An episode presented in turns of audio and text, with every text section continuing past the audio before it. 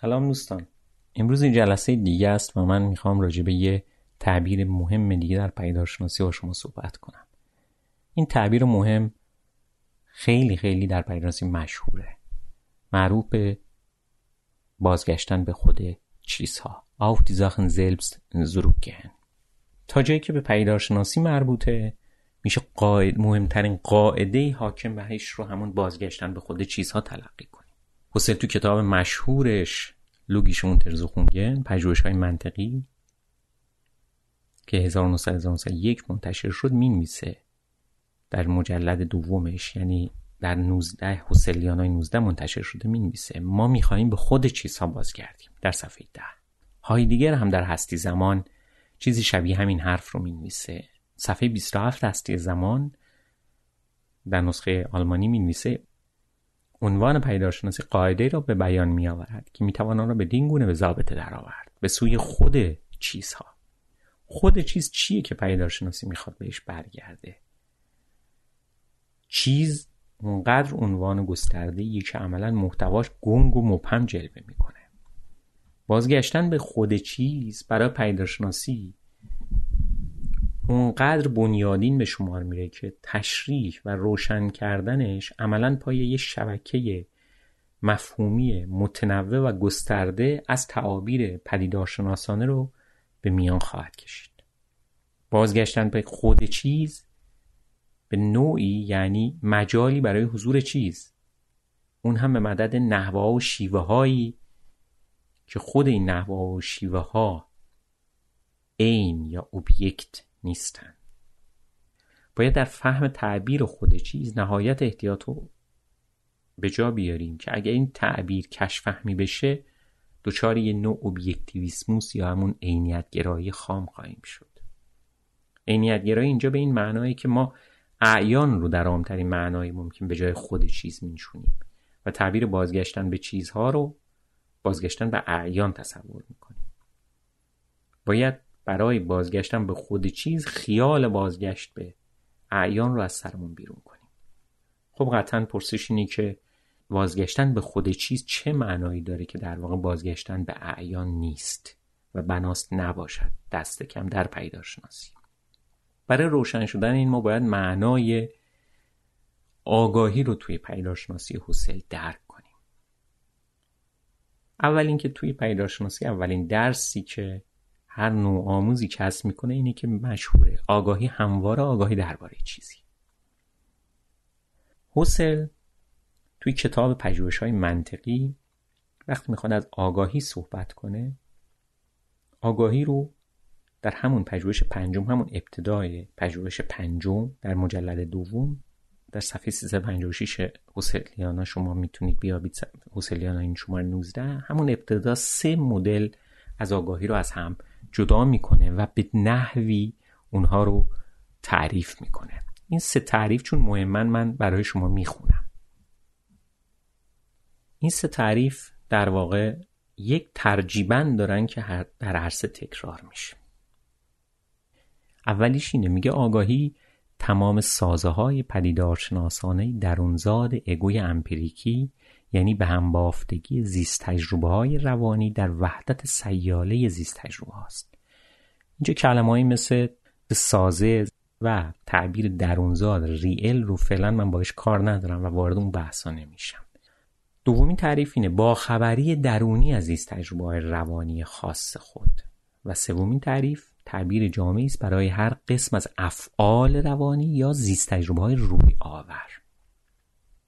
کل در واقع پژوهش پنجم حجم زیادش مصروف این تعریف سوم خواهد شد و در دفاع از این نوشته شده و اینکه چرا آگاهی همین فعل هست یا همونجوری که خودشون اصلا آورده یعنی آکت و این یعنی اینتنسیونال البنیسه زیست تجربه های روی آور در هر سه تعریف چه اولی که تمام زیست تجربه هاست دومی که با خبری از اون زیست تجربه هاست و سومی که زیست تجربه های روی آوره تعبیر زیست تجربه تکرار میشه.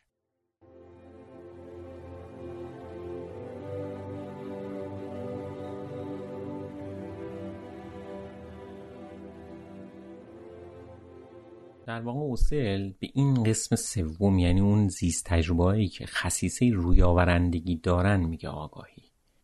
تعریف اول تعریف خیلی عامی یعنی تمام زیست تجربه ها زیست تجربه ها در یه معنا یعنی چه؟ در یه معنای خیلی اولیه زیست تجربه یعنی تمام آن چیزی که به قول برنتانو از احوال روان من یا احوال روانی من اونجور که خودش نام میده پسیش زوشتند. یا اون احوالات روانی من یا حالات روانی من که من از همگیشون نوعی باخبری و اطلاع دارم زیست تجربه یعنی مثلا من یک دردی رو در کمرم احساس می‌کنم در حال تجربه یک زیست تجربه یعنی دستخوش یک زیست تجربه شدم. من درختی رو می‌بینم دارم زیست تجربه ای می‌کنم. من گرسنه میشم یا تشنه در حال زیست تجربه هستم. به این معنای عام که همون تعریف اولی که حوصل در پژوهش های منطقی میگه تمام احوال روانی که بر من میگذره و من از اونها مطلعم زیست تجربه زیست تجربه صرف اون حال روانی است که من در حال گذراندن از سر هستم. یه در واقع گرسنگی و ادراک و خیال و تشنگی و درد همه در حالی در همه حال که در من اتفاق میفتند من نوعی با خبری هم ازشون دارم. اما تعریف دوم آگاهی تعریفی که توش نه این معنای خیلی به اصطلاح موسع و گسترده بلکه معنای خیلی تنگی رو به نام زیست تجربه تلقی می‌کنه. این دسته دوم تعریف دوم فقط وقتی که به تمام این زیست تجربه در تعریف اول من نظر بیندازم یا به اصطلاحی که در پیداشناسی بهش میگیم تعمل بر اونها بکنم هست که من آگاهم. یعنی گرسنگی آگاهی نیست. ادراک و خیال هم آگاهی نیستند. ولی اگر من بر گرسنگی بر ادراک و بر خیال تعمل کنم و خود اینها رو یعنی خود این زیست تجربه ها رو به اصطلاح ابژه یک فعل مرتبه بالاتر ابژه یک تعمل مرتبه بالاتر قرار بدم اون تعمل در مرتبه بالا نامش عنوانش آگاهیه. این تعبیر دوم تعبیریه که بسیار معنای آگاهی رو تنگ می‌کنه برخلاف تعبیر اول. یعنی تا شما دستخوش تعمل نشید آگاه نیستید. و تعریف سوم که در واقع بین این دوتا تعریف حرکت می‌کنه. یعنی نه بر اینکه تمام زیست تجربه ها و نه تأمل بر این زیست تجربه ها بلکه یک چیز بینابین. زیست تجربه هایی که روی آور هستند یا از خصیصه Intentionalität برخوردارند روی آورندگی برخوردارند آگاهی هستند. به این ترتیب دیگه گرسنگی تشنگی یا درد زیست تجربه نیست چون اینها روی آورندگی ندارن. هیچ ضرورتی هم نداره که دیدن یا ادراک کردن به معنی عام یا خیال کردن و غیره رو من تحت تعمل قرار بدم تا آگاهی داشته باشم. خود ادراک خود خیال و غیره در واقع حالتی که هستن که بر من میرن و چون از خصیصه روی آورندگی یعنی درباره چیزی بودگی یعنی ابژه‌ای داشتن برخوردارن آگاهی نام دارن حسل این خصیصه زیست تجربه روی آور رو خصیصه ذاتی و کلی آگاهی می‌دونه. تحت عنوان آلگماین ویزنز آیگنشافت. تو سلیانای سه یک یعنی تو ایده های یک در واقع کتاب مشهور 1913 این توصیف رو میاره صفحه 74 روی آورندگی یا روی آور بودن در معنای ابتدایی یعنی نسبت داشتن با چیزی و روی داشتن به سوی چیزی. اینکه اون چیز چیست و اسمش چیست بحث ما فعلا نیست. اون چیز در یه معنایی در پیداشناسی ابژه نه به معنای اوبیکت که عین بیرونی است واقعی و مجزا بلکه معنای گگنشتان هستش. و در این معنای فنیتر در پژوهش ها گهالت و این هالت تحت عنوان محتوا هم می‌تونیم اون رو بنامیم. یعنی محتویات زیست تجربه یا اون فعل. ولی فعلا اینا محل بحث ما نیست. محل بحث ما اینه که زیست تجربه هایی که روی آور هستند آگاهی هستند در نگاه پیداشناسی سلی. و اینها رو اصل تحت عنوان اکت یا فعل هم میگه. فعل در پدیدارشناسی یا آکت همواره به این معنا به کار میره در پدیدارشناسی حوصله.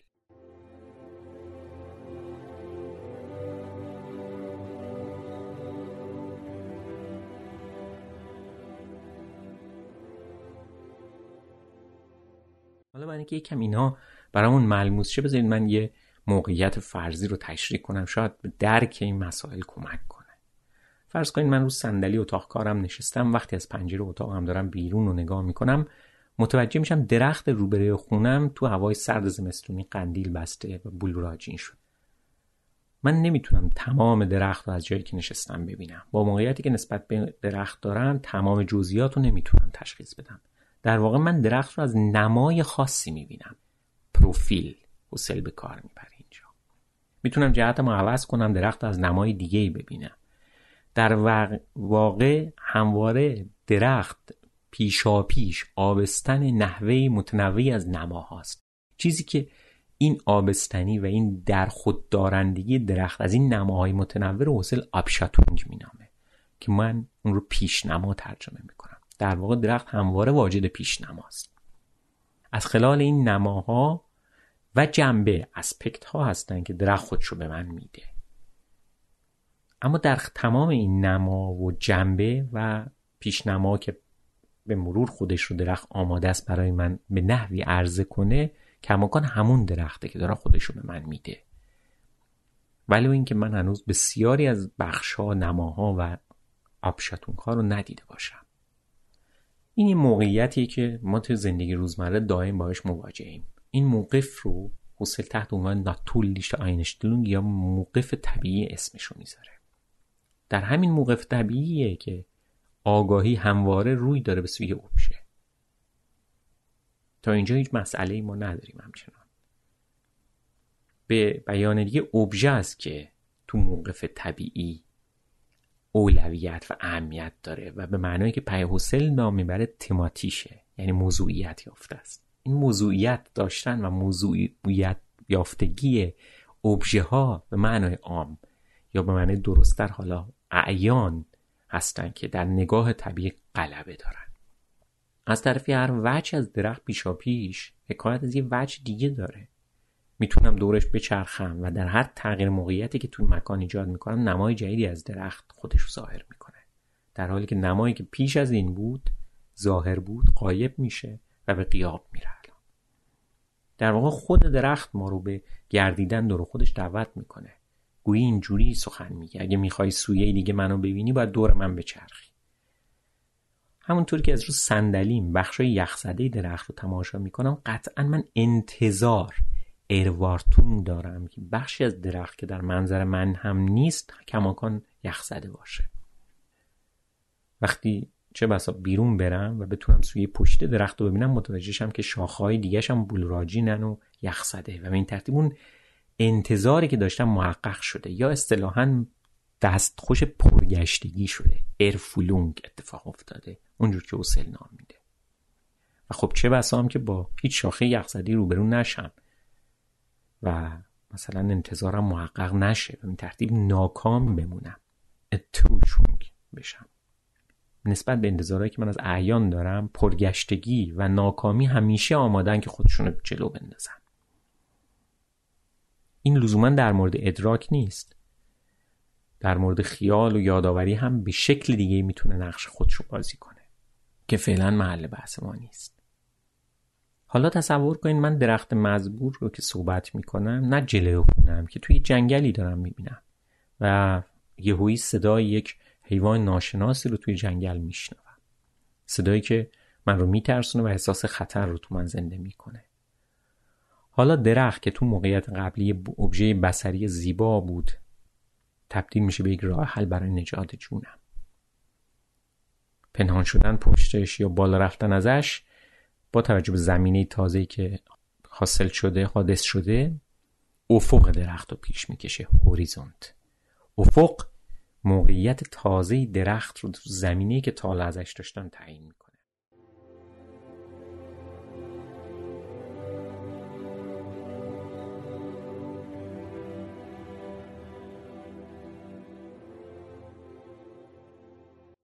حالا تصور کنید حین تماشای درخت از توی اتاقم هم که صدای سوت قطار از دور دست به گوشم می‌خوره. این صدا یهو منو مثلا یاد صفحه های اول کتاب نسبیت اینشتین میندازه اصلا از اونجا به یاد خود نظریه نسبیت. آگاهیم از درخت قطع میشه حالا بیشتر توی اندیشه به نسبیت غرق شدم. یه کلیتی زیل عنوان مثلا نظریه نسبیت اینشتین حالا شده ابژه جدید آگاهی من. بعدش جهت فکریم اول به اون تمثیل مشهور قطار با حرکت یک نواخت که اینشتین در کتابش از اون یاد کرده متمرکز شده. حالا این جهت تازه ابژه تازه به من میده. یعنی قطار با حرکت یک نواخت. که خب ابژه مرکبه نه مثل یک ابژه بسیط.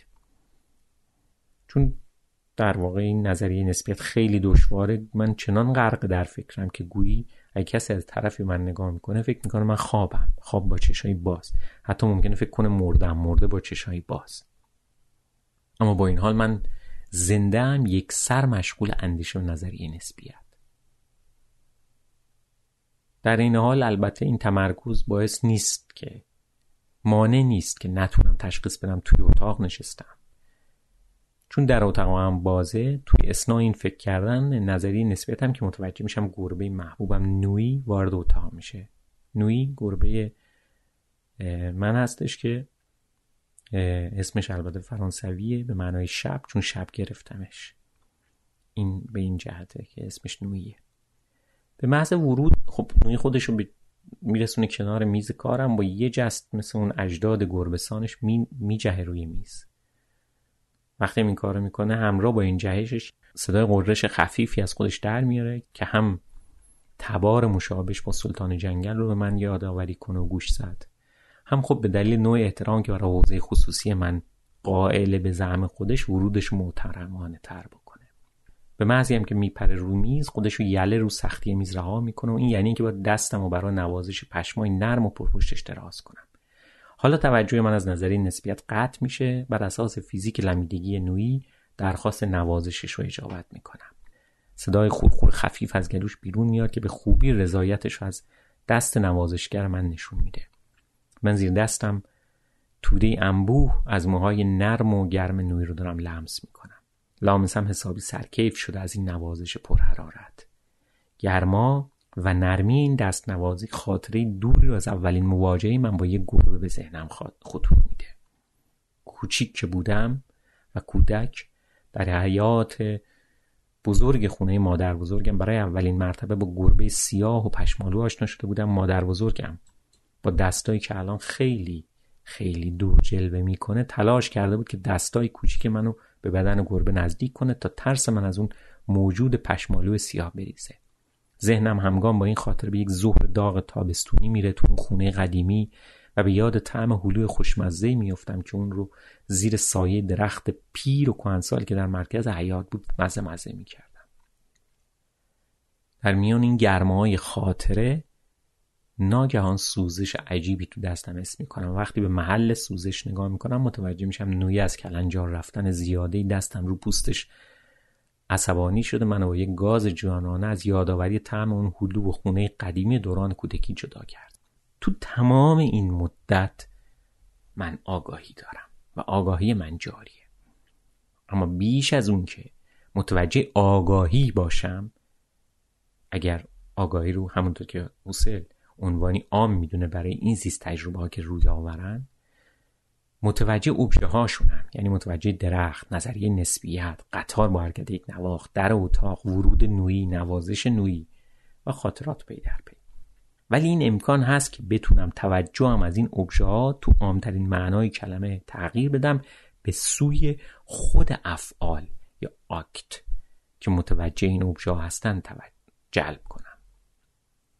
با این تغییر یا به زبانی که پدیدارشناسی می‌تونیم بگیم با این برگردانی Reduktion ابژه دیگه از مدار توجه من خارج میشه. حالا خود افعالن که جلب نظر می‌کنن. دیدن درخت اندیشیدن به نظریه نسبیت نوازش نوعی یادآوری برخی خاطرات. حالا این افعال جدیدن که می‌خوان خودشونو مثل ابژه نشون بدن. توجه داره که من همواره این امکان رو دارم که افعال دیدن اندیشتن لمس کردن یاد آوردن رو ابژه فعل جدیدی قرار بدم. این وقتیه که من در واقع به خود افعال توجه می‌کنم. همین ترتیب من دچار تعمل میشم یا بزینوک که خودش در برداشت بحث دیگه ایه و این همونیه که در تعریف دوم مصطلح بود که آگاهی تلقی می‌کردن. ولی اوسل این رو در حالت خاصی آگاهی تلقی می‌کنه یعنی وقتی که تعمل می‌کنم تعمل هم بخشی از آگاهی هست. اما حتی من بدون تعمل هم دیدن اندیشتن غیره کماکان مشمول آگاهی میشه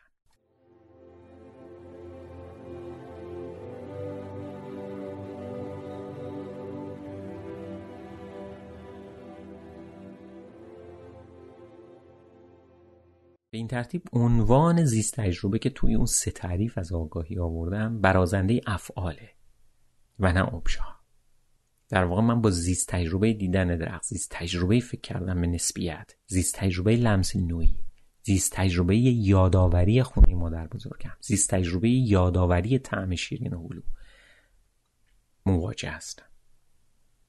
اگه زیست تجربه ها یا همون افعالی که از اونها یاد کردم زیل یک مرتبه فعل بالاتر قرار نگیرند یعنی به ابژه یک فعل دیگه و ابژه یک زیست تجربه دیگه بدل نشن که اسمش تعمله محاذا من از اینها باز هم باخبرم.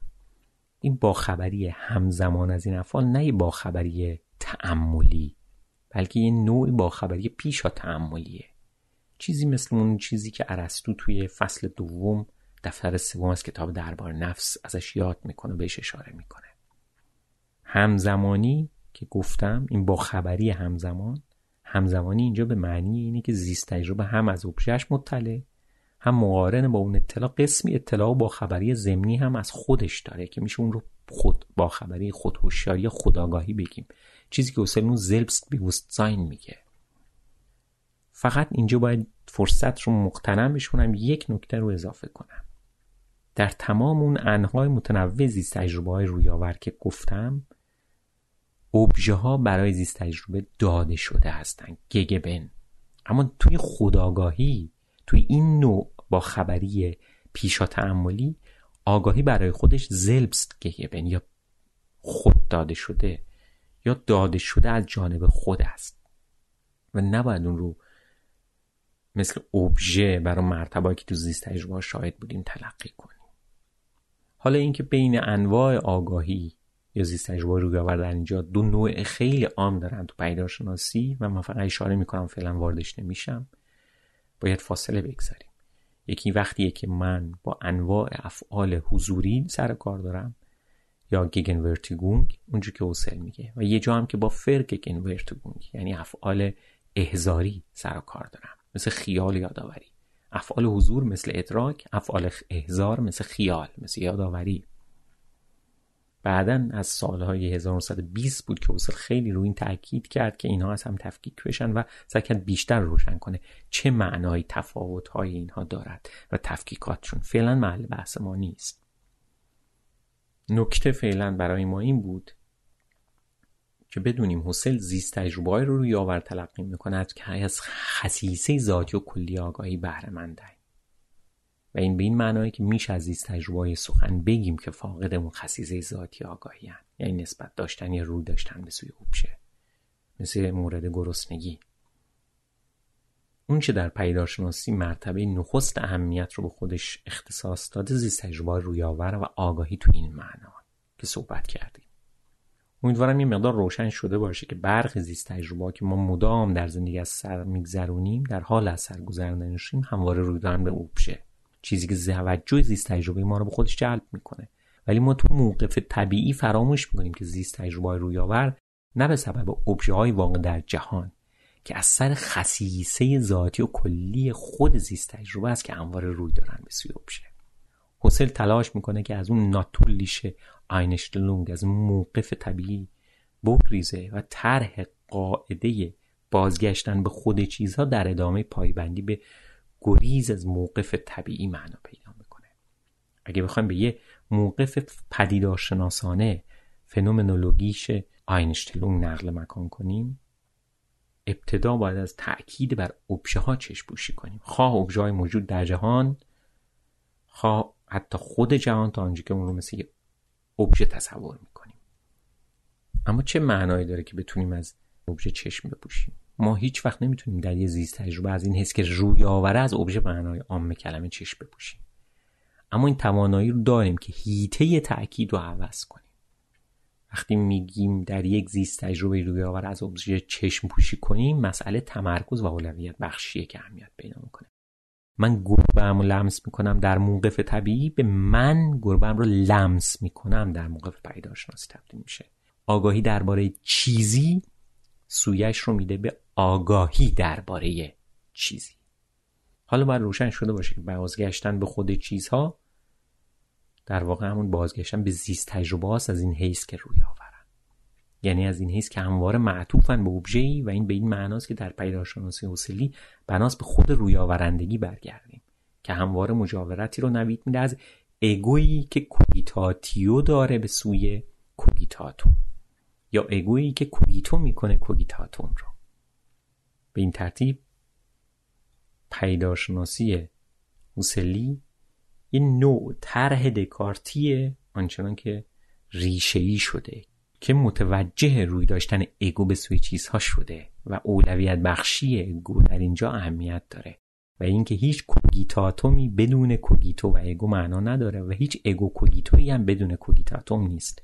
به این ترتیب اوبیکت یا ابژه در معنای عام اوبیکت یعنی عین یا اعیان همواره کوگیتاتومن و به همین دلیل تغییر نام میدن و به گگنشتاین بدل میشن. اگر اوبیکتیویسموس یا اوبیکتیویتت عینیت و عینیت انگاری نگرش خام زندگی روزمره و حتی نگرشی که در علوم جاریه تغییر موضعشون به سمت کوگیتاتوم و تبدیلشون به گگنشتان و گگنشتان لیشکایت مسئله ورود اگو خصیصه اگو یعنی کوگیتاتیو و نسبتمندی بین اگو کوگیتو با متعلقش یعنی کوگیتاتومی که اهمیت پیدا می‌کنه امیدوارم این مقدار کمکی به دوستان بکنه تا یه جلسه دیگه. به سلام.